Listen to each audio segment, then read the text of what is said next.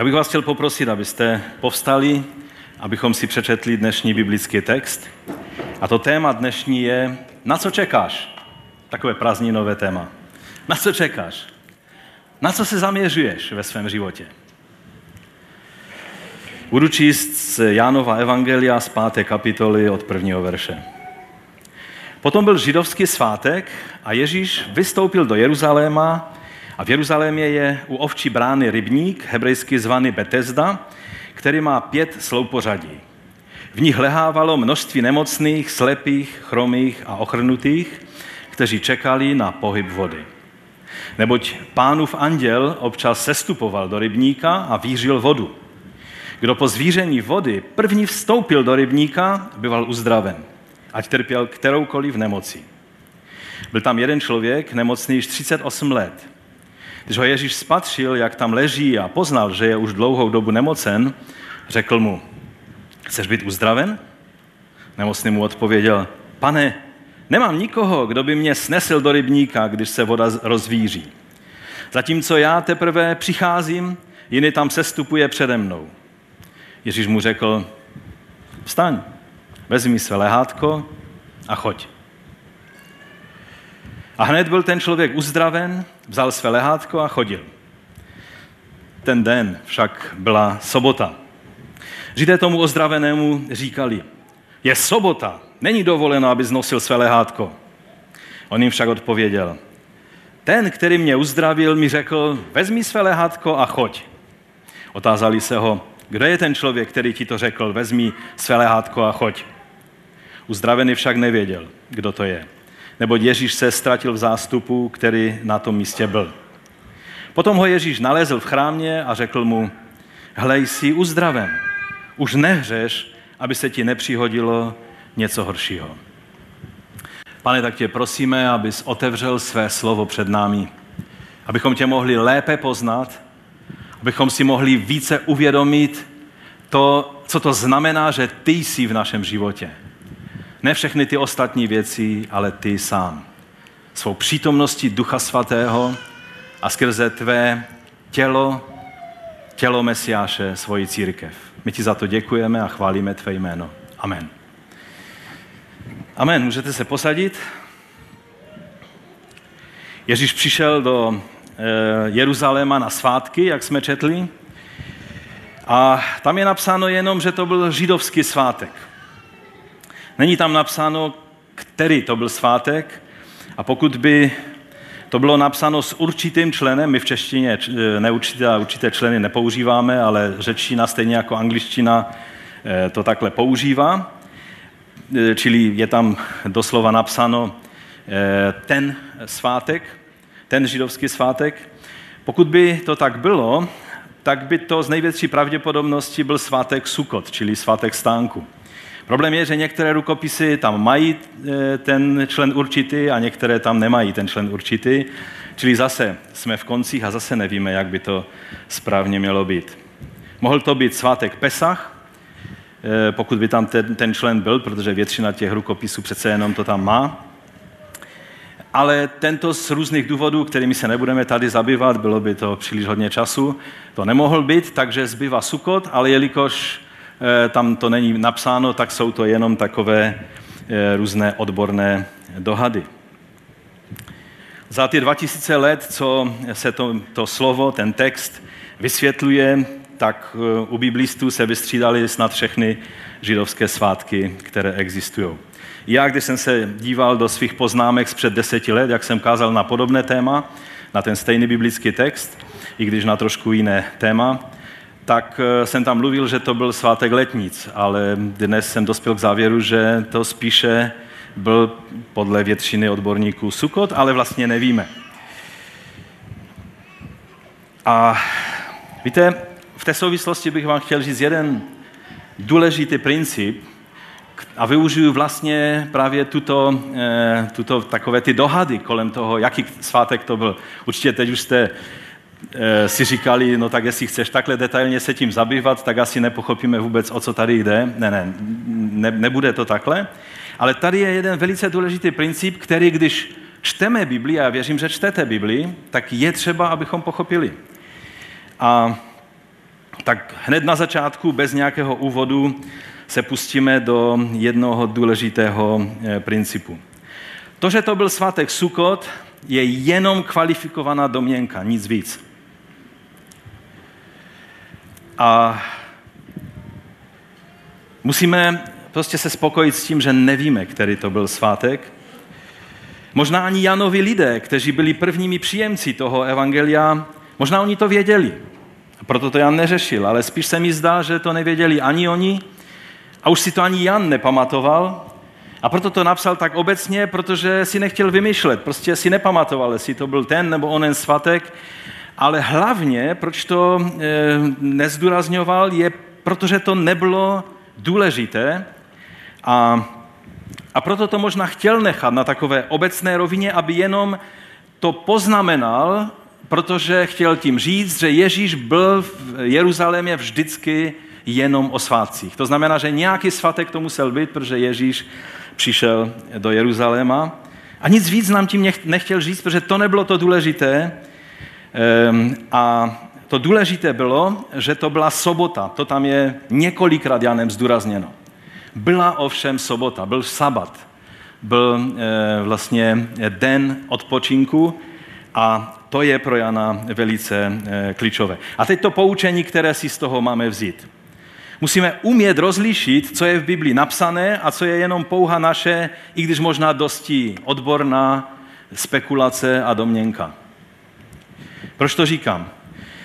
Protože je takový problém v dnešním křesťanství, kdy mnoho lidí běhá po světě a dělá celé složitá učení a teologie a píšou se knihy na téma pouhých domněnek a tak nějak automaticky předpokládají, že ten biblický text, který citují, říká to, co, říká, to, co oni říkají. Možná mi řeknete, no teď si to trošku přehnal asi, že? Um, já vám to řeknu na jednom, na jednom příkladu za všechny. Znáte to místo, kde, takový ti, kteří se víc zabýváte i věcemi posledními, eschatologii. Znáte to místo, kde je napsáno, že Duch Svatý brání příchodu Antikrista na svět. Znáte to místo, kde to je? Ano? Kýváte hlavama, že ano. A teprve, až bude Duch Svatý vzal ze země, jo, je tam napsáno takto, že bude Duch Svatý vzal ze země, a s ním i církev, protože tak, jak nás kdysi vyučovali, jelikož eh, jsme plní Ducha Svatého, to znamená, týká se to jenom těch, kteří jsou plní Ducha Svatého, tak když bude Duch Svatý vzal ze země, tak i oni budou vytrženi ze země a, a pak teprve bude moci být zjeven Antikrist. Víte, o kterém slovu mluvím, že? Je to 2. Tesalonickým, 2. kapitola, 3. až 9. verš. Problém je, že já jsem ale teď řekl vlastně téměř všechno, co jsem řekl, o tom, co si takhle pamatujeme o tom slovu, tak to tam není napsáno. Jsou tam napsané určité věci, ale to, většinu z těch věcí, které jsem teď říkal, které bereme za takovou samozřejmost, že to tam v tom textu je, tak to tam v tom textu není. Tady je napsáno, Ať vás nikdo žádným způsobem nesvede, protože nenastane, dokud napřed nepřijde odpadnutí a nebude zjeven ten člověk bez zákonnosti, syn záhuby, čili je tady napsáno o člověku bez zákonnosti, o synu záhuby, který se staví na odpor proti všemu a pyšně se pozvedá nade všechno, eh, všecko, čemu se říká Bůh, eh, nebo co se uctívá, takže sám usedne jako Bůh do boží svatyně a bude se vydávat za Boha. Nevzpomínáte si, eh, říká Pavel, Vzpomínáte si? No nevzpomínáme si, protože on říká, vzpomínáte si, že jsem vám to říkal. Vzpomínáte si, jak nám to Pavel říkal? No, já si to nespomínám. Jak můžeme tvrdit něco, co on věděl, tesaloničtí věděli, ale my to nevíme? Musíme se prostě spokojit s tím, že on to věděl, oni to věděli, ale my se můžeme jen dohadovat a spekulovat. Čili říct, že že víme, co tam Pavel měl na mysli, je pouze domyšlení si něčeho, co nemůžeme vědět. Také víte, co ho nyní zadržuje. No víte to, nebo to nevíte? Hm, Pavel říká, že tesaloničtí to věděli. Jsme snad nějací horší křesťané než tesaloničtí? No musíme se spokojit s tím, že tato epištola byla napsána především pro ně a proto oni věděli, o čem on mluví a my nevíme a proto se musíme spokojit jen s takovouto obecnou, obecnou větou. Vím, že už jste někteří na mě naštvaní teď v této chvíli, ale to nevadí. Víte, co ho zadržuje, aby byl zjeven až ve svůj čas. Eh, odborníci vám řeknou, že celou dobu Pavel tady mluví o někom, kdo už je na světě, že tam se mluví vlastně o někom, kdo, kdo byl eh, jejich současníkem, ale to bych vám příliš zkomplikoval, takže o tom nemusíme, nemusíme mluvit. Eh, vezměme prostě za fakt, že to byl antikrist, který teprve bude, dejme tomu, to už je sice taky určitá spekulace, ale dejme tomu, jen čeká, dokud ten, kdo je nyní zdržuje, nyní zdržuje, nebude zprostředka vzat. A potom bude zjeven ten bezzákonný, kterého pan Ježíš odstraní dechem svých úst a tak dále, ehm, eh, jasným zjevením svého příchodu. Čili eh, mnohé věci, které automaticky čteme do tohoto textu, jsou naše spekulace, nebo ne naše, to jsme vyčetli v různých knihách, že a slyšeli tu a tam, jak někdo mluvil. Já jsem byl na jednom setkání, kde se týkalo mm, prostě vysvětlení jednomu bratru, že se milí. Tam ti bratři jední chtěli vysvětlit tomu jednomu bratru, že se milí. A celou dobu mu říkali, ale přece Bible říká. A já jsem věděl, že Bible to, co oni říkají, že říká, že Bible neříká. Že to jsou naše domněnky, že to Bible říká. A kousal jsem se do jazyku a říkal jsem si, to nemá smysl tady celé to otevírat, protože... A ti bratři tak skalopevně, a přece Bible říká, že to, a Bible říká, že tamto. A, a to jsou pouze naše projekce do Bible, které si tam eh, prostě vkládáme, vidíme je skrze nějaká ta naše učení. Takže to je princip, který je velice důležitý. Už jsme si tak zvykli na to, že, eh, že se tady mluví o Duchu Svatém. Přitom všichni biblisté vám řeknou, že to může být cokoliv nebo kdokoliv, ale Duch Svatý to nemůže být. A jsou na to důvody, ale to není naše dnešní téma. A musíme se spokojit s tím, že tesaloničtí věděli něco, co my nevíme. A to my nemáme rádi, když někdo ví něco, co my nevíme, ani vědět nemůžeme a prostě musíme se spokojit s tím, že, že nevíme. Co pak Bible není dokonalá, že, že něco je zakryto před náma, co my nemůžeme vědět, co tesaloničtí věděli? No Pavel mluví taky o některých listech, které napsal a které se nedochovaly a my bychom je rádi měli a nemáme je. Musíme se spokojit s těmi listy, které máme.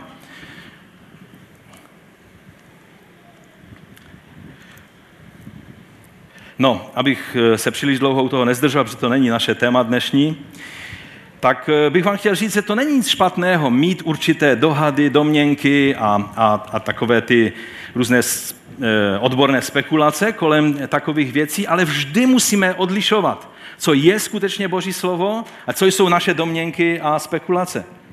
Můžeme si představovat všechno možné a lidé, když se pustí do knihy zjevení, tak tam si přes, jedni tam vidí, že tam jsou tanky a stíhačky a, a to vidí na těch skorpionech, jo, které měly ocasy, ze kterých šel oheň a nevím co všechno. Jo. Prostě vidí tam věci, o kterých Janovi se v životě nezdalo, ani na Patmosu, ani mimo Patmos, ale oni je tam vidí.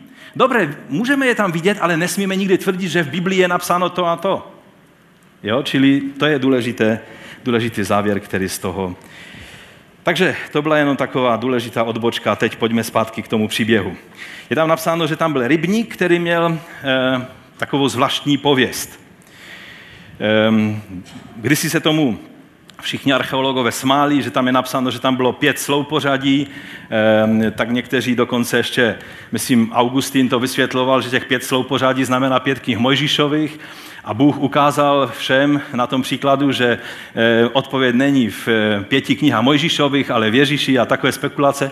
Pak archeologové našli, že skutečně byla Betesda eh, takovým spojenými dvěma rybníky, které byly obtočeny každý, každý těm sloupořadím a a uprostřed bylo sloupořadí, protože oni pak, když přidělali tu další část, no to tam máme na obrázku, tam to vidíte, jo? že když přidělali tu další část, tak to vytvořilo v podstatě dva rybníky, které byly propojené a tím pádem tam bylo pět sloupořadí, čili přesně tak, jak to, jak to Jan napsal. A je dobré moc příliš nealegorizovat ty věci, ale vzít je tak, jak jsou napsány. To není kvůli pěti knihám Mojžíšovým, že jich bylo pět, ale protože jich Herodes nebo kdo to stavil, postavil pět, tečka. Jo? Nehledejme v tom nějaké další další věci. Eh, to, co bylo zvláštní na tom místě, že se věřilo, že jednou za čas přijde anděl a pohne vodou. Ten, kdo je první ve vodě, ten bude uzdraven. Všichni ostatní ostrouhají mrkvičku, nebo jak se to říká. Prostě nebudou uzdraveni. Musíš být první ve vodě. Zažít si to, jak chceš, ale musíš být první. Ti nejméně nemocní měli největší šanci, ti nejvíc postižení, ti byli bez šance. Taková malá, krutá pověra, že? Představte si, že ti, kteří potřebovali nejvíce tu pomoc, jak ten člověk, který, můžeme si ukázat ten obrázek, eh, to je sice mormonský obrázek, tak se neuraste, ale mi se strašně líbí ten člověk, ten stařec. On se tak dívá na Ježíše a říká si, co od tebe mohu čekat. Pro ty lidi nebyla šance. On byl 38 let nemocný a tak tam seděl a hleděl do té vody a čekal z nadějí, že se něco stane, že mu bude pomoženo tím způsobem, který tam prostě byl vysvětlován. A nepřemýšlel nad tím, jestli je to kruté nebo není. Vlastně byl tím eh, dotčen, protože to byla první věc, kterou řekl Ježíši. Není nikoho, kdo by, mi, kdo by mě do té vody dostal. Taková krutá pověra. Ti první by byli určitě lidé, kteří si to vždycky umí zařídit. Všude jsou první. Jsou lidé, kteří ví vždycky, jak se dostat první ke všemu. No a tady v té vodě by zase to byli oni. Nebyli by to ti, kteří skutečně potřebují tu pomoc. Já jsem si všimnul na některých křesťanských akcích, že už jsou někteří křesťané, kteří jsou trénovaní a ví přesně, kdy vystartovat, aby byli první v řadě dokonce pro modlitbu. I, I v tom se projevuje to, že ti, kteří ví, jak na to, jsou vždycky první v řadě. Já vím, dneska to je prázdninové téma, tak to berte tak trošku, že se do vás navážím, protože jste unavení a potřebujete trošku spamatovat. Tak mi dovolte ještě chvíli takhle mluvit. Ten muž to nikdy nedokázal, aby naplnil ta krutá pravidla té pověry. Jeho se to netýkalo. No ale určitě teď už máte otazníky v hlavě, už jsme se zase zadrhli, protože jak může říkat, že to je krutá pověra, když Boží slovo, písmo, Bible říká, že byl anděl páně, který přicházel a pohnul vodou a kdo byl první ve vodě, tak byl uzdraven. Ty, bratře, můžeš si říct, tady přímo flagrantně spochybňuješ jasné Boží slovo. To nebyla krutá pověra, ale Boží působení skrze anděla, jak ty to můžeš spochybňovat. Je tam přece napsáno, v nich, v těch eh, sloupořadích, lehávalo množství nemocných a slepých a chromých a ochrnutých. Tolik tam je napsáno. Ale my jsme četli trošku víc, že? Jo, dej to tam ještě. To, co čteme teď, to, kteří čekali na pohyb vody, neboť pánův anděl občas sestupoval do rybníka a vyžil vodu, kdo po zvíření vody první stoupil do rybníka, býval uzdraven, až ať trpěl kteroukoliv nemocí. To vás musím zklamat, ale to tam napsali až někde ve čtvrtém nebo pátém, spíš ve pátém e, století. E, nějaký snaživý opisovatel si říkal, no ale lidi už dneska neví, že Bethesda to bylo místo, kde se věřilo, že přicházel anděl a že pohnul vodou a že to, bylo, že to byla vlastně taková uzdravující, uzdravující eh, studánka nebo uzdravující rybník. A tak to tam musím vysvětlit, aby lidé věděli a tak to tam dopsal. Je to moje povinnost vám říct, že ta část, kterou jsem teď četl dodatečně, tak to tam bylo dopsáno jako pozdější vsuvka, která jenom vysvětluje tu místní tradici. Žádný z hlavních rukopisů, které jsou starší a mnohem věrohodnější než ty, které třeba měli k dispozici překladatele Bible, Bible v, ve středověku a, a, a v době reformace, tak eh, samozřejmě eh, o tom nemohli mít ani tušení. Ehm, samozřejmě ten, my to vidíme z toho, jak odpovídá ten člověk v tom sedmém verši, že, že není nikoho, kdo by mě do té vody dostal. Pro, pro Jana te, tehdy a pro, eh, pro lidi kteří, v té době, když to bylo psáno, tak ta pověra byla tak živá, že on to tam nepokládal za důležité vysvětlovat. My bychom se museli složitě dopátrat, o co, o co tam vlastně šlo a proto nám ta vsuvka celkem pomáhá. No, celkem správně bys mi mohl namítnout, no ale já to ve své Bibli mám. A jak mám vědět, že to tam nepatří? No, moje odpověď bude taková. Většina moderních překladů to tam nemá, takže si pořiďte překlad, který eh, na to upozorňuje. Minimálně, že to má v nějakých závorkách, tak jak to má studijní překlad. A ty závorky znamenají, že je to eh, z největší pravděpodobností vsuvka. Chceš mi říct, že to znamená, že moderní překlady jsou lepší než stará, požehnaná Bible kralická? Teď jsem na velice horké půdě. Jo, chci ti to říct. Dílo, které udělala Bible kralická, nikdo neodejme, protože to je absolutní zázrak, co se stalo skrze Bibli kralickou. Ale ta vycházela z řeckého textu, který byl velice, měl velice chyby a, a díry. A proto, proto to, co víme dnes, to množství rukopisů, které se od té doby nalezlo, mnohem starších než ty, z kterých se vycházelo v době reformace, tak díky Bohu za to, že to máme. A že můžeme přesněji vidět určité věci. A proto, ano, používej svoji e, Biblii kralickou, ale měj po ruce i nějaký moderní překlad, který ti na, tě na tyhle věci upozorní. Třeba od doby, kdy byly objevené svítky v Kumránu, tak dneska rozumíme judaismu tehdejší doby stokrát více, než ještě před stolety například. A proto je důležité, abychom ty věci si uvědomovali. A to, to mi řekneš, že to já všechno mám si ty informace zhanět? Ne, nemusíš. Akorát je třeba, aby si poslouchal v neděli občas, když je slovo kázáno, a občas si taky přečetl nějakou knihu o Biblii, když chceš dělat nějaké závěry ohledně teologických věcí v Biblii. Pro osobní povzbuzení, pro osobní růst, pro, eh, pro, pro všechno, co je potřeba do tvého životu, nepotřebuješ žádné příručky. Ale když chceš psát o eschatologii svým kamarádům a, a chceš řešit nějaké teologické věci z, z písma, raději se ubezpeč, že víš, o čem mluvíš. Čili to je, to je jenom takový, taková druhá poučka, která nám z toho vyplývá. Víte, eh, problém je, že dnes je třeba tyto věci takto zdůrazňovat, protože velice často máme pocit, že tím, že máme Google po ruce v každém telefonu, váš telefon je, má, má lepší a silnější a výkonnější procesor, každý, ten nejhorší telefon, co tu máte, pět let starý třeba, tak má lepší procesor, než měli všechny počítače, které řídili let Apollo 11 na měsíc. Čili žijeme v době, kdy máš na úplně jak se říká anglicky, at the fingertips, na, na konci tvých prstů, všechny informace a někdy máme mylný pocit, že my vlastně nepotřebujeme nikoho, aby nám vysvětloval věci. Ale v tom leží ten omyl.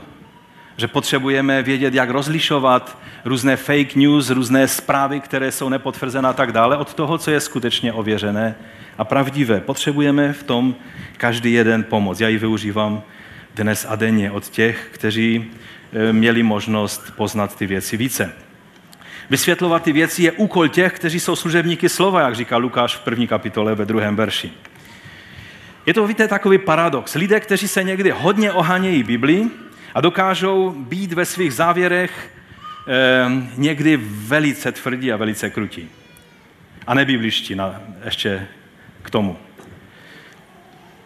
To jsou lidé, kteří by mě první upozornili na to, no počkej, počkej, ale ty sáháš na biblický text, to bys neměl dělat. Kdo přidá nebo ubere, víš, co je napsáno o takovém, o takovém člověku.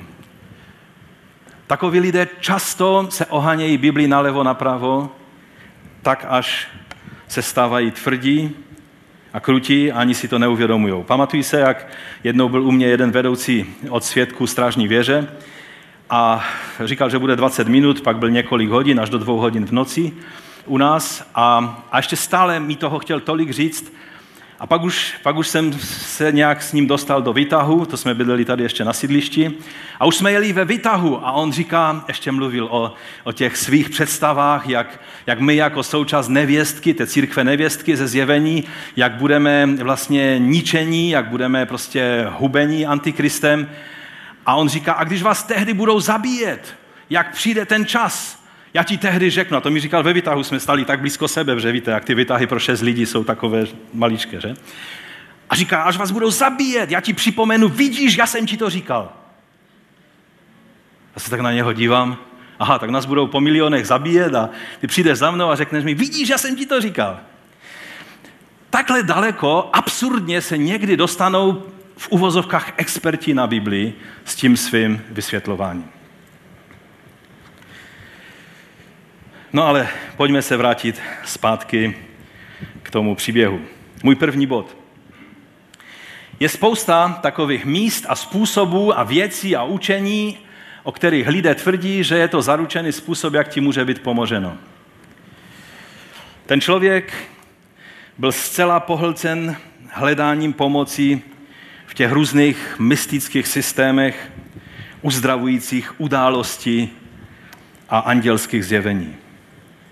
Určitě jste už slyšeli o eh, řece Ganges v Indii a eh, tam co několik let, ne, nebudu zacházet do nějakých detailů, ale co několik let, tak eh, oni věří, že prostě ta řeka, že musí do ní vstoupit, aby prožili nějaký očistný rituál, ale také kdykoliv potřebují uzdravení, nebo se tam i vysypává popel zemřelých, když na břehu té řeky je spálí. E, někteří to i pijou, protože věří, že to uzdravuje, když je to velice špinavá, e, velice špinavá řeka, velice špinavá voda. A tak e, to je jeden ze způsobů, kde lidé hledají, je to taková Bethesda pro, pro hinduisty. A teď pojedeme dál. To je ještě tam z té, z té řeky Ganges, ano, to ještě taky.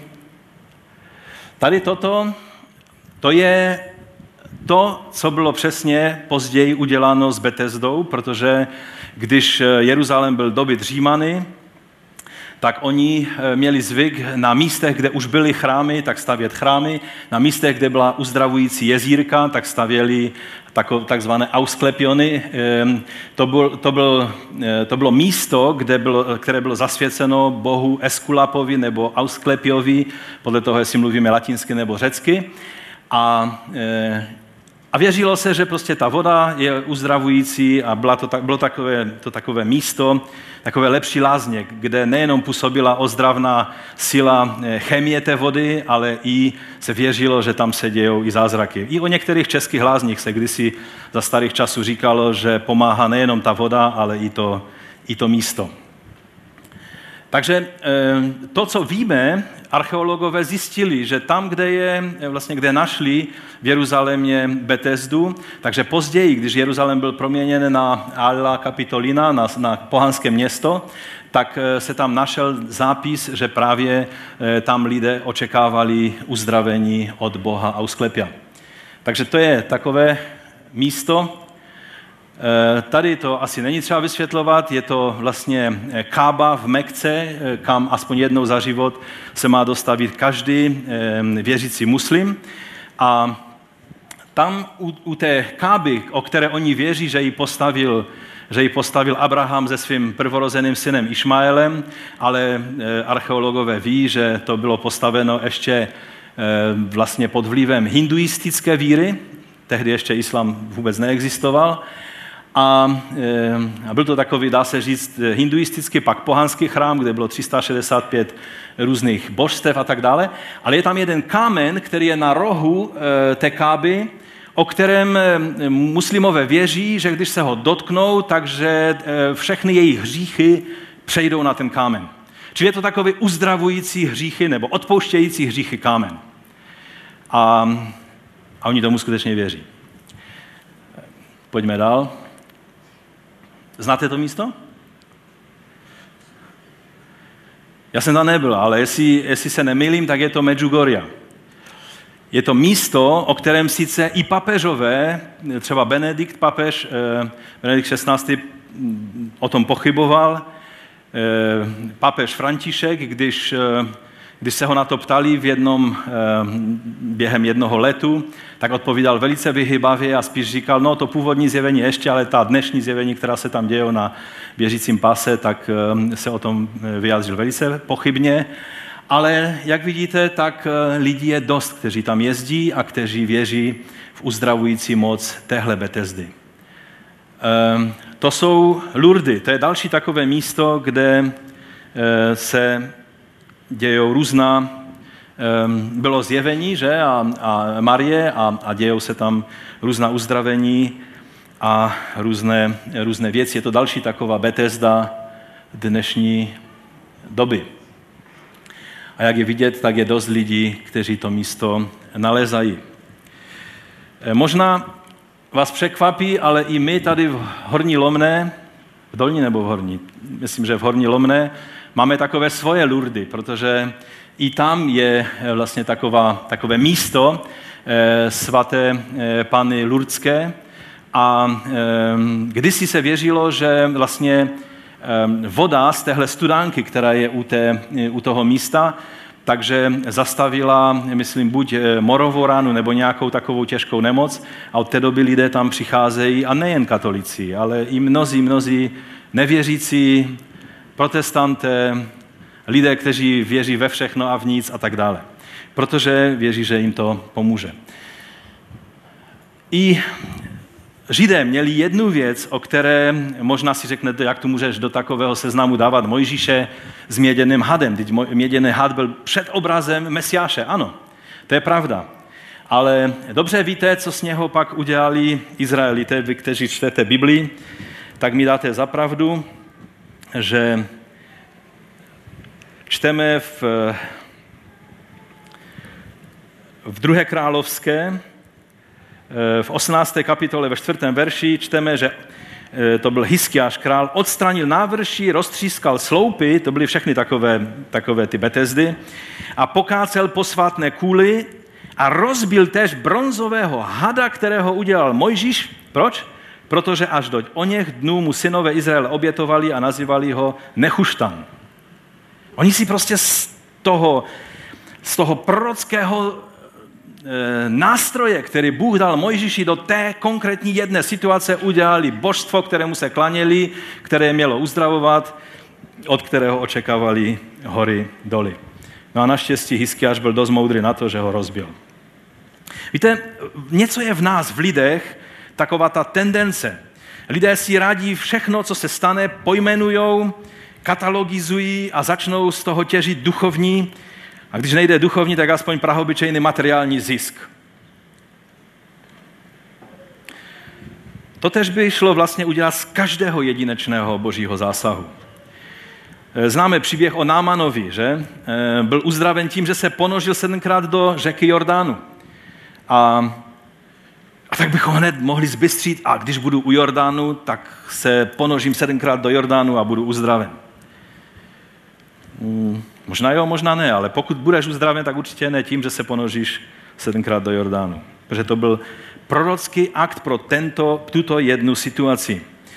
Jindy se stala ještě radikálnější věc. Vzali mrtvého a hodili do hrobu Eliši, když už byl mrtvý, a ten ožil. Ne Eliša, ale ten, co ho hodili do jeho hrobu. A vyskočil živý. A už zase další zbystřili a říkají si, tohle je věc, kterou musím využít. Ježíš například plivnul do bláta, to čteme o několik kapitol dál v deváté kapitoli eh, Jána, a ten příběh je velice podobný tomu, o čem mluvíme dnes. Udělal bláto, pomazal oči tomu, tomu slepému od narození a říká, běž se umýt do, eh, do Siloe. Teď už máme fascinující výhodu, protože kdysi se nevědělo, kde Siloe je. Ale archeologové nám pomohli a v Jeruzalému můžete zajít na místo, kde stoprocentně víme, že to bylo Siloe. Voda je tam ještě taková, že tam se dělají, dělají různé stavební úpravy, tak není čistá, ale prostě určitě to bude fungovat a mnozí lidé už to určitě vyzkoušeli. Akorát to Ježíšovo blato je problém udělat. Ale najde se určitě někdo, kdo to blato udělá z vlastní sliny. Protože Ježíšovou se nedá sehnat, že? Prorocké úkony tady nejsou od toho, abychom je opakovali a čekali stejný výsledek. Doufám, že mi rozumíte. Mluvím trošku tak prázdninově, ale doufám, že mi rozumíte. V dnešním populárním křesťanství, nevím, jestli se pouštět vůbec tou cestou, ale asi jo, jsou také mnohé způsoby, jak získávat pomazání a řešení. Jsou místa spojená s minulými, minulými probuzeními, ke kterým máme někdy velice nezdravý vztah, abych teda nezacházel do detailu. I nám velice blízko je tady jedno místo, na které určitě lidé nedají sáhnout, protože to je to svaté místo. Kdo chodí někam jinam, nechodí na to správné místo, tak to požehnání a pomazání nemůže prožít. Jsou ale mnohem horší věci. Například takové nasávání z hrobů slavných křesťanů. Slyšeli jste o tom? Ano nebo ne? Ještě jste to neskoušeli nikdy? Já znám v Česku dost křesťanů, kteří to dělají. To je zrovna manželka jednoho velice známého pastora, nebudu jmenovat, to, to není můj úkol tady, která e, nasává z hrobu C.S. Louise. A také mnozí jedou třeba do Hernhutu na hrob Zinzendorfův a nasávají z jeho hrobu a věří, že budou mít jeho pomazání.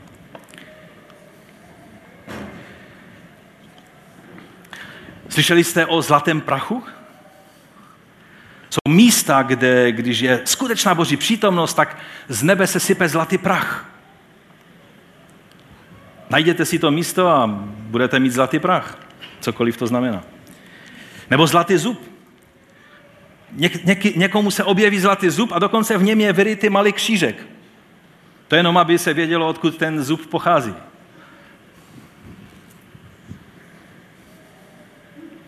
Co ještě lidé dokážou vymyslet? Mám pokračovat nebo raději to zastavím v tom bodě, protože to, to není příjemná, eh, příjemný poslech, já věřím. Eh, my takoví eh, milovníci Izraele, že všechno, co je z Izraele, je to nejlepší. Takže zajedeme Chtěl jsem tady dát původně fotku mě a Honzi Hlavky, jak ležíme na, na, na, na moři, ale pak jsem si říkal, že byste si nás spojili s pověrama, takže to, to nechci, proto jsem dal jenom to moře. A jinak ta fotka je úplně dokonalá, jak tam nás někdo vyfotil, jak tam ležíme na vodě. E, mrtvé moře všechny nemoci léčí. Absolutně všechny. Za prvé je to v Izraeli, No a za druhé jsou tam všechny ty látky, které tomu pomáhají a, a možná i to požehnání toho místa a všechno možné. Já jsem nedávno mluvil s jednou paní a ona taky natřeně, že byla u mrtvého moře, když jsme co si o tom mluvili. Říkal, já jsem byla z té jordánské strany. A v té chvíli jsem si říkal úplně, to nemůže fungovat z jordánské strany, že? To, to skutečné požehnání je z té izraelské strany. To říkám teď v legraci, doufám, že to chápete. No ale to bych řekl, že to má aspoň, si můžeme takhle oddechnout, že to má aspoň nějaký vědecký, nějaký vědecký základ, že? že tam jsou skutečně zdravé e, minerály a tak dále. E, Amway, e, nechci se nikoho dotknout, pokud jste tady nějací díleři, jo, ale tomu se přisuzují úplně zázračné schopnosti. Možná už teď ne, ale byla doba, že jo. Ale třeba takový Forever Living Products, ty vás uzdraví z úplně všeho. To je úplně, úplně stoprocentní. Mnozí křesťané, samozřejmě, já taky aloe uznávám, protože je to dobrá látka, že? Ale, ale my máme tendenci vždycky z každé takové věci udělat něco, co prostě ta věc nemůže. Bethesda byla dobrá k tomu, aby si do ní vstoupila a umyl se od špiny. Což pro lidi, kteří byli tehdy e, nemocní, tou nemocí, který byl ten člověk, byla velice důležitá věc. Ale to, co se od toho očekávalo, tam se to, to nemohlo splnit. No ale abychom nebyli jenom, i nevěřící mají své věci, ze kterých nasávají veškeré požehnání, které jenom můžou. Že to je dovolena jednoho, jednoho člověka s notebookem, ale dneska už tomu nepotřebujeme notebooky. Dneska má každý velice výkonný počítač v kapse. E, ty počítače to asi věděli dneska, že budu eh, mluvit i o tomto problému, protože už jsem mi po druhé zaseknul no, ten tablet, který jsem ještě v životě nezaseknul, ale, ale to, je, to je jenom na dokreslení toho. Od čeho očekáváš pomoc?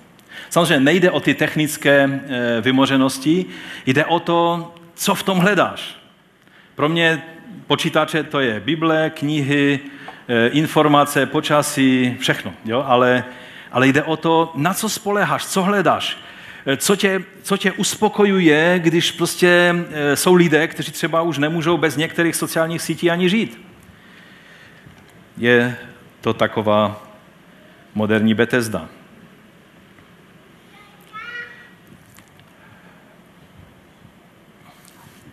Takže k tomu za chvíli. Víte, holá realita, a já doufám, že chápete, že celý ten seznam to byla jedna velká nadsázka a že rozumíte, eh, kam jsem tím mířil. Doufám, že mě správně chápete. Když ne, tak přijďte rovnou za mnou a můžeme si o tom popovídat. A nebo se zeptejte na skupince a prodiskutujte to na skupinkách.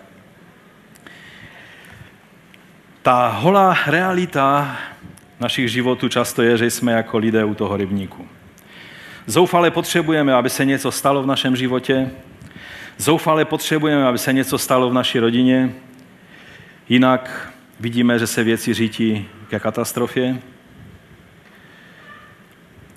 Někdy máme finanční problémy a, a víme, že pokud se něco zásadního nestane, tak jsme v koncích. A otázka je, na co čekáš? K čemu hledíš? Naše děti někdy mají problémy. A víme, že pokud se nestane nějaký jasný boží zásah, pokud se nesetkají s živým Kristem, tak je zlé. Smutný fakt je to, co jsme viděli i v tom výčtu věcí, které jsem tady ukázal, že často my křesťané se lišíme od těch nekřesťanů a hinduistů a všech ostatních jenom tím, že ty naše pověry a tradice, od kterých očekáváme pomoc, jsou takové ty křesťanské i když stejně neopodstatněné jako ty pohanské. Pojďme nyní dál. Ta důležitá věc, ten celý seznam, co jsem vám říkal, si nemusíte vůbec pamatovat. To můžete klidně pustit z hlavy. Ale tehle, tehle věty si všimněte. Ježíš si toho člověka všiml. V šestém verši čteme, že když ho Ježíš spatřil, eh, jak tam leží, a poznal, že je už dlouhou dobu nemocen, řekl mu, chceš být uzdraven? Všimněte si, že většinu nemocných buď přišli za Ježíšem a volali, pomoz nám, tak jak ta serofenická žena, ona volala, ona se nenechala odradit. On, on Ježíš ji nejdříve úplně, úplně jakoby odradil, úplně ji odseknul. Já jsem přišel jenom eh, k synům, eh, k dětem eh, Izraele a, a ona se nenechala odradit i když byla vlastně feničanka. A, ale tady vidíme, že ani nikdo nepřinesl toho člověka k Ježíši, ani on sám nebyl schopen přijít, že nebyl fyzicky schopen, ale je to Ježíš, který za tím člověkem přišel. A pro mě to je úplně fantastická zpráva. Byl to Ježíš, který si všimnul toho člověka, přišel za ním, on sám, tady je napsáno, že on poznal, že už je dlouho nemocen. Jak to mohl vědět? Možná ten člověk byl v takovém stavu, že to bylo jasné, ale možná to měl prorocky zjeveno a možná, možná se doptával lidí, jak dlouho ten člověk už tady eh, leží a dozvěděl se o tom. Nevíme. Ježíš věděl, jaký je problém toho člověka. Ježíš poznal, že je už dlouho nemocný a, a proto také i věděl, že ten člověk si potřebuje ujasnit, jestli skutečně chce změnit svoji situaci. Někdy, když už jsme tak dlouho v určité situaci, tak už si vytvoříme způsoby, jak v ní existovat. A ono, ano, říkáme to, že bychom rádi se z té situace dostali, ale často, když je možné vzít nějakou radu Božího slova vážně nebo, nebo nějaký krok udělat, tak to neuděláme, protože jsme už příliš eh, zabydleni v té situaci, v tom problému, ve kterém jsme. Mnohdy dokonce používáme svoji situaci jako vymluvu pro svoji zahořklost vůči ostatním lidem. Je to častý problém lidí, kteří jsou v problémech, kteří mají ať zdravotní, eh, ať eh, duševní, ať materiální problémy, že zahořknou vůči ostatním lidem, jako by ti ostatní lidé byli vinní za to, že já jsem v takovém stavu, v jakém jsem. A to se projevilo trošku i v tom, jak ten člověk tady mluvil.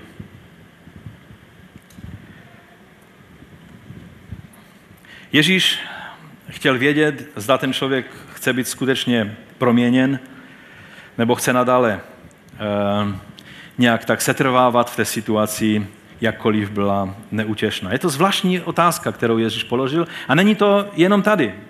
Velice často nás Ježíš takovouto otázkou e, překvapuje. A ten člověk ani neodpovídá na tu otázku Ježíši, ale vypráví mu celou tu svoji situaci, jak, jak je v neutěšné situaci. A vlastně se spíš ptá Ježíše, proč se ptáš? Tam z toho lze vyčíst, chceš mě hodit do vody? Nebo ne? Mnozí lidé mají takový Eh, takové, takové to očekávání, stejně jako měl ten chromik, který seděl u, u chrámových dveří, když šel Jan a Petr. Najde se někdo, kdo se mi bude věnovat? Je to zase o těch druhých. Už zase jsou to ti ostatní a já, o mě nikdo nemá zájem. Mě nikdo nepomůže. Tam toho hodili do vody. Tam toho jeho rodina zanesla do vody. Mě to nemá kdo udělat, tu službu. Budeš to ty? Kýmkoliv jsi? Svatý muži? Přijde anděl? No jasné.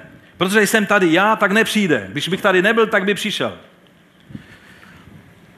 A když přijde, tak někdo bude rychlejší a stejně to nebude pro mě. Že pro mě není nic. Jenom ta hořkost a ta bolest. Určitě pro toho, kdo má peníze, aby si zaplatil nosiče, to na nás chudáky nikdo nemyslí. Ten, kdo má peníze, ten se i k uzdravení dostane. Na ty chudáky nikdo nemyslí. Ani ten anděl, ani Bůh. A ďábel pracuje na myšlení toho člověka a zkresluje mu obraz Boha celou dobu. Mnohdy naříkáme, a ve skutečnosti někdy máme problém jenom s tím, že neuposlechneme jednoduchou radu Boží. Zkusme teď odmyslet ten výsledek, který známe a podívejme se, co vypadalo víc zasvěceně, víc duchovně, víc znalecky v té situaci. Učení o andělech, o zjevení, o potřebě poznat ten správný čas, kdy eh, vstoupit do vody a kdy ne. Možná když by někdo tak dokázal předvídat příchod anděla. Představte si, že někdo má pomazání předvídat, kdy se ukáže anděl. To by nám pomohlo tady, protože bychom věděli a už s předstihem bychom šli do té vody. Máš vhled do duchovna? Ten má vhled do duchovna, ty ho nemáš? Kdybys měl, tak bys věděl, že anděl už je na cestě. Už by si cítil, uh, slyšel šum jeho křidel. Pak ještě potřebuješ mít nějakého vhazovače. Jsou místa, kde je třeba chytače. Když lidé padají, tak jsou chytači, kteří je chytají. Ale tady nebyli potřební chytači, tady byli potřební vhazovači. Když se pohla voda, tak byl vhazovač, který vzal toho člověka a hodil ho do vody. To zní hodně zasvěceně, že? Musíš k tomu být povolán, pomazán, rozeznat, kdy anděl je, kdy není a tak dále, to zní velice zasvěceně. A najednou přichází Ježíš a tváří se, že o těchto učeních, andělech, ďáblech, vyhazovačích, vhazovačích neví nic. Tváří se, jako by mu ty vyšší duchovní zasvěcené rady nic neříkali. A doufám, že si spojujete ty věci s těma všema věcma, které dneska ve světě fungují. Chceš být uzdraven? Vstaň, vezmi své lehátko a choď. To, byla jeho, to bylo jeho slovo. Často chceme, aby Ježíš změnil naši situaci, naši rodinu, naše zaměstnání, ale vlastně chceme, aby změnil ty ostatní. Nás ne. Pane, ať se změní moje manželka. Pane, ať, až bude můj manžel více pozorný, více to, více tamto, tak potom se věci změní. Je takový úsměvný příklad z Anglie, kdy přišel král do vězení v Anglii a teď se ptal těch vězňů jejich příběhy. Proč jsi tady? Já jsem nevinen, já jsem nic neudělal, a jsem tady nespravedlivý. A proč jsi ty tady? Já jsem nevinen. A proč jsi ty tady? Já jsem absolutně nevinen. Já jsem úplně prostě jak lilie. A pak se ptá jednoho člověka, a proč jsi ty tady? Velice jsem zhřešil. Vím, že tady jsem správně, že jsem udělal velice špatné věci. Ten král se obrátil na, na toho velitele věznice a říká, berte rychle toho hříšníka tady z toho místa, puste ho na svobodu, protože on všechny ty nevinné a bezuhonné lidi tady skazí. A, a, a dal mu amnestii. Prohlásil ho za, za svobodného člověka. Mně se velice líbí ten příběh. Tuhle větu si zapamatujte. Když k tobě přijde Ježíš, nepůjde tolik o ty druhé, o anděli, o vyhazovače, vhazovače, chytače, půjde o tebe. Nepůjde tolik o to, jaký je tvůj manžel nebo manželka, nepůjde o to, jaký je pastor, jaký je vedoucí skupinky, ten nebo onen, tvůj šéf zaměstnání třeba. Nepůjde o to, zda je to ten nebo onen slavný evangelista, půjde o tebe. Půjde o tvou ochotu poslechnout někdy až směšně zřejmou radu Pána Ježíše. Vstaň, vezmi své lehatko a choď. Jdi a už nehřeš. To byla další rada, kterou Ježíš tomu člověku řekl. Jdi a nehřeš už více, aby se ti něco horšího nestalo. Běž a nepí, třeba. Taková jednoduchá rada. Mnozí lidé soudí celý svět. A ví přesně, co by měl dělat premiér, co by měl dělat jeho šéf práci, co by měl dělat eh, prezident Trump ve Washingtonu a tak dále. Ale neví jednu jednoduchou věc, že všechny jejich problémy pocházejí z toho, že pijou alkohol, že jsou závislí na alkoholu a že když skončí svoji závislost, když přestanou pít od teď, od, dnes, od dneška, tak budou jejich problémy v pořádku a nebude muset řešit ani Trumpa, ani premiéra. On samozřejmě ví, jaký ten náš premiér je špatný a já ho neobhajuji, já se do, už ani nedívám na zprávy ohledně naší vlády, protože eh, na to nemám silné nervy, já jsem cholerik, pak se rozčilím a to není zdravé, takže radši se na to ani nedívám. Ale rozumíte? Nejde o ty ostatní, jde o to, jaký, jak se postavíš k věci ty. Že tvůj problém alkohol, přestaň pít. Bůh ti rád pomůže. Že tvůj problém to, že se díváš na počítači na věci, na které se nemáš dívat, od dnešního dne skoncuj s touto věcí a mnohé problémy ve tvém manželství a rodině se vyřeší.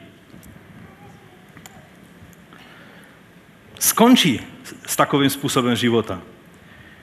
Jdi a začni u sebe. Nečekej na anděla, nečekej, až se najde ten správný člověk, který tě do té vody hodí, až se najde ten jediný správný způsob, to jediné správné místo, ten jediný správný čas. Vstaň, vezmi své lehatko a choď. Vezmi Pána Ježíše vážně. Vstaň, vezmi své lehatko a choď. Proč mu radil, aby nezapomněl vzít to své lehátko? Co myslíte? To tam je několik, Jan to, Jan to několik, vždycky to otrocky zopakuje i s tím dodatkem vezmi své lehátko. Proč? Teď tím jenom naštval ty farizejské učence, že? Kdyby neměl lehátko, tak mohl jít v klidu, nikdo by si ničeho nevšimnul. A Ježíš mu říká, vem si to své lehátko. Protože tím dokáže, že už se tady neplánuješ vrátit. Neplánuješ jenom být v euforii na chvíli, zajít do chrámu zpátky a pak si lehnout a zůstat zase tady.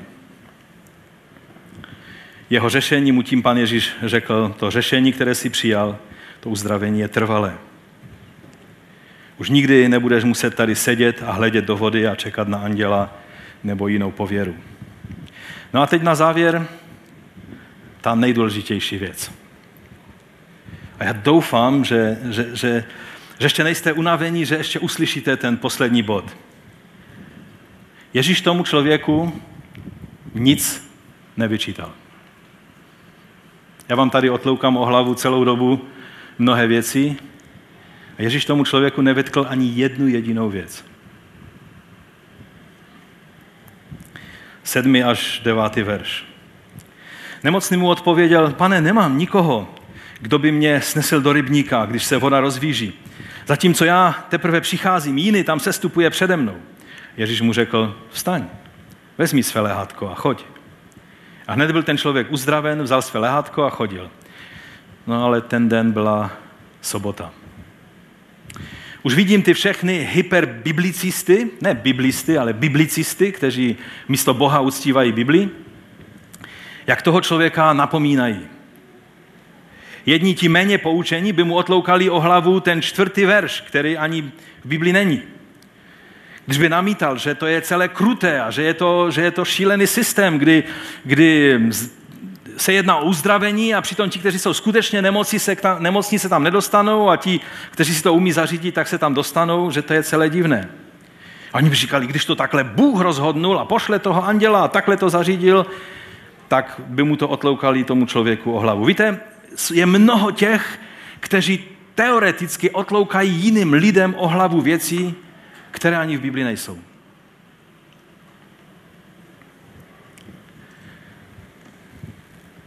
Jiní by ho zase poučovali o tom, že musí být nejdříve rozvázan z toho, že věřil těm falešným andělským učením. Možná by mu citovali slova apoštola Pavla z listu Koloským. Eh, když jste tedy přijali Krista Ježíše Pána, pak v něm žijte. To je jinak skvělé slovo zakořenění a v budování v něm upevňujte se ve víře, jak jste byli vyučeni, rozhojňujte se v ní s děkováním. Dávejte si pozor, ať vás někdo neodvede jako zajatce skrze filozofii, prázdný svod podle lidské tradice, podle živlu světa a ne podle Krista. A pak v 18. verši, ať vás nepřipraví o vítěznou cenu nikdo, kdo si libuje v poníženosti, v uctívání andělů, kdo se nechá unášet tím, co viděl, bezdůvodně se nadýma pod vlivem svého tělesného smyšlení a nedrží se hlavy, z níž celé tělo podporováno a drženo pohromadě klouby spojí, eh, a spojí roste božím růstem. Na tahle slova můžeme říct velké amen. Takhle to je.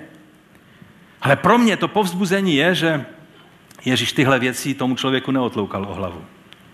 Nevyčítal mu, v co to věříš?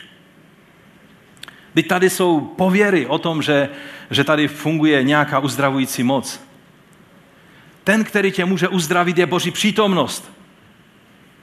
A pak se mu zjevil jako ten, který je stělesněním Boží přítomnosti ale ho nenapomínal. A my všichni bychom šli a potom vyčtu, který jsem tady udělal, tak půjdeme a budeme všechny napomínat. Já doufám, že aspoň ty lidi z Amway a toho Forever Living a z takových těch e, mořských solí, jak se jmenuje, ty krémy všechny, co Ahava, že? Z Izraele. Doufám, že aspoň dealery Ahavy necháte na pokoji, protože já si chci taky koupit ten krém občas a doufám, že nebudete teď za nima chodit a říkat jim a otloukat jim o hlavu. V kázání bylo řečeno, že to jsou všechno špatné věci. To jsou dobré věci.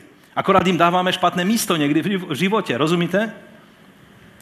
A Ježíš nešel za těma lidma, i když někdo, kdo by zjistil, že, že Bůh Ausklepios, to je, to je ta demonská síla, která se projevuje v těch všech řeckých studánkách, které jsou uzdravující.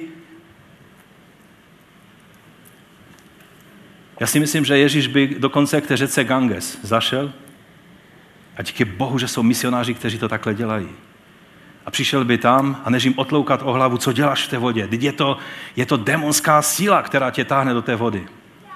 Tak by jim ukázal na cestu. Ukázal by jim živého Boha. A to je náš úkol. Kolikrát si už někomu otloukal o hlavu Medjugorje a Lurdy a, a možná i tu sturanku eh, v Lomné. A kolikrát si lidi natknul pro živého Ježíše.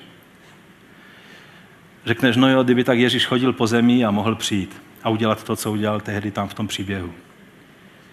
Ale Ježíš tady je.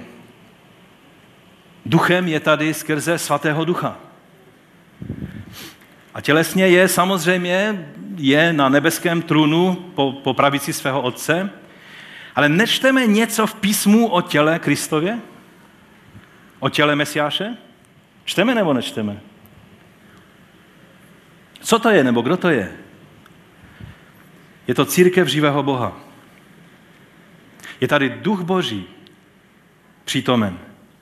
A je zde církev Kristova, která je přítomna na tomto světě.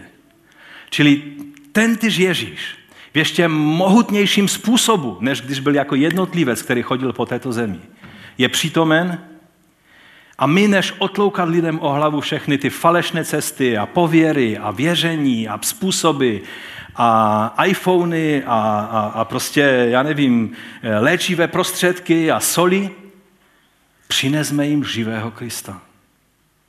Pro boží slitování vás prosím, svým spolupracovníkům, nevytloukejte z hlavy všechny jejich nesmysly, kterým věří, ale přineste jim živého Krista.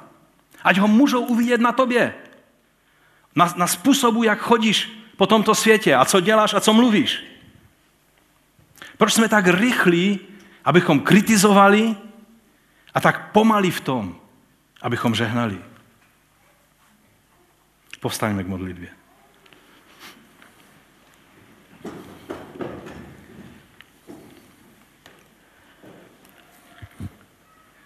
Víte, co bylo první slovo, které ten člověk uslyšel po tom, co odešel uzdravený. A teď si říkal, člověče, tady je lehátko, na kterém jsem lehával. Já jsem zdravý, já jsem vlastně v pořádku. První slova, která uslyšel. Židé tomu uzdravenému říkali, to je desátý verš. Je sobota, není dovoleno, aby znosil své lehátko. Je svatý den, jak si dovoluješ nést lehátko. To byla první věc, kterou ti skutečně biblicky založení věřící lidé řekli tomu člověku.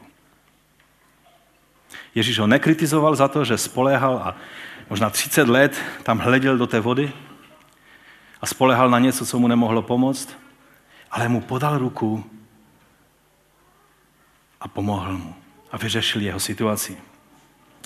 A pane, my tě prosíme, abys nám pomohl, abychom přesně toto dělali, abychom byli skrze tvého svatého ducha, tvou církví, tvým tělem Kristovým. Abychom nebyli jako jednotlivci, ale abychom skutečně si uvědomovali, jak obrovská vysada to je, že můžeme být součástí tvé živé církve. Té církve, která není dokonalá, ale která je tvým tělem. Té církve, kterou ty jsi založil a brámy pekelné ji nepřemohou. Pane, pomoz, abychom byli vyjádřením tvého obrazu více než do posud. Aby v nás bylo vidět to stejné smilování, tu stejnou lásku, jak bylo vidět v tobě. Aby si nám nemusel říct to, co si řekl tam těm farizeům. Že nemilují Boha. Že tolik milovali ty své náboženské způsoby, až se dostali do stavu, kdy nemilovali Boha. Pomoz nám, abychom vždy věděli, co je to podstatné a co jsou ty podružné věci, na kterých nezáleží. O to tě nyní prosím, Otče, ve jménu našeho milovaného Pána Ježíše Krista. Amen. Pán vám žehnej.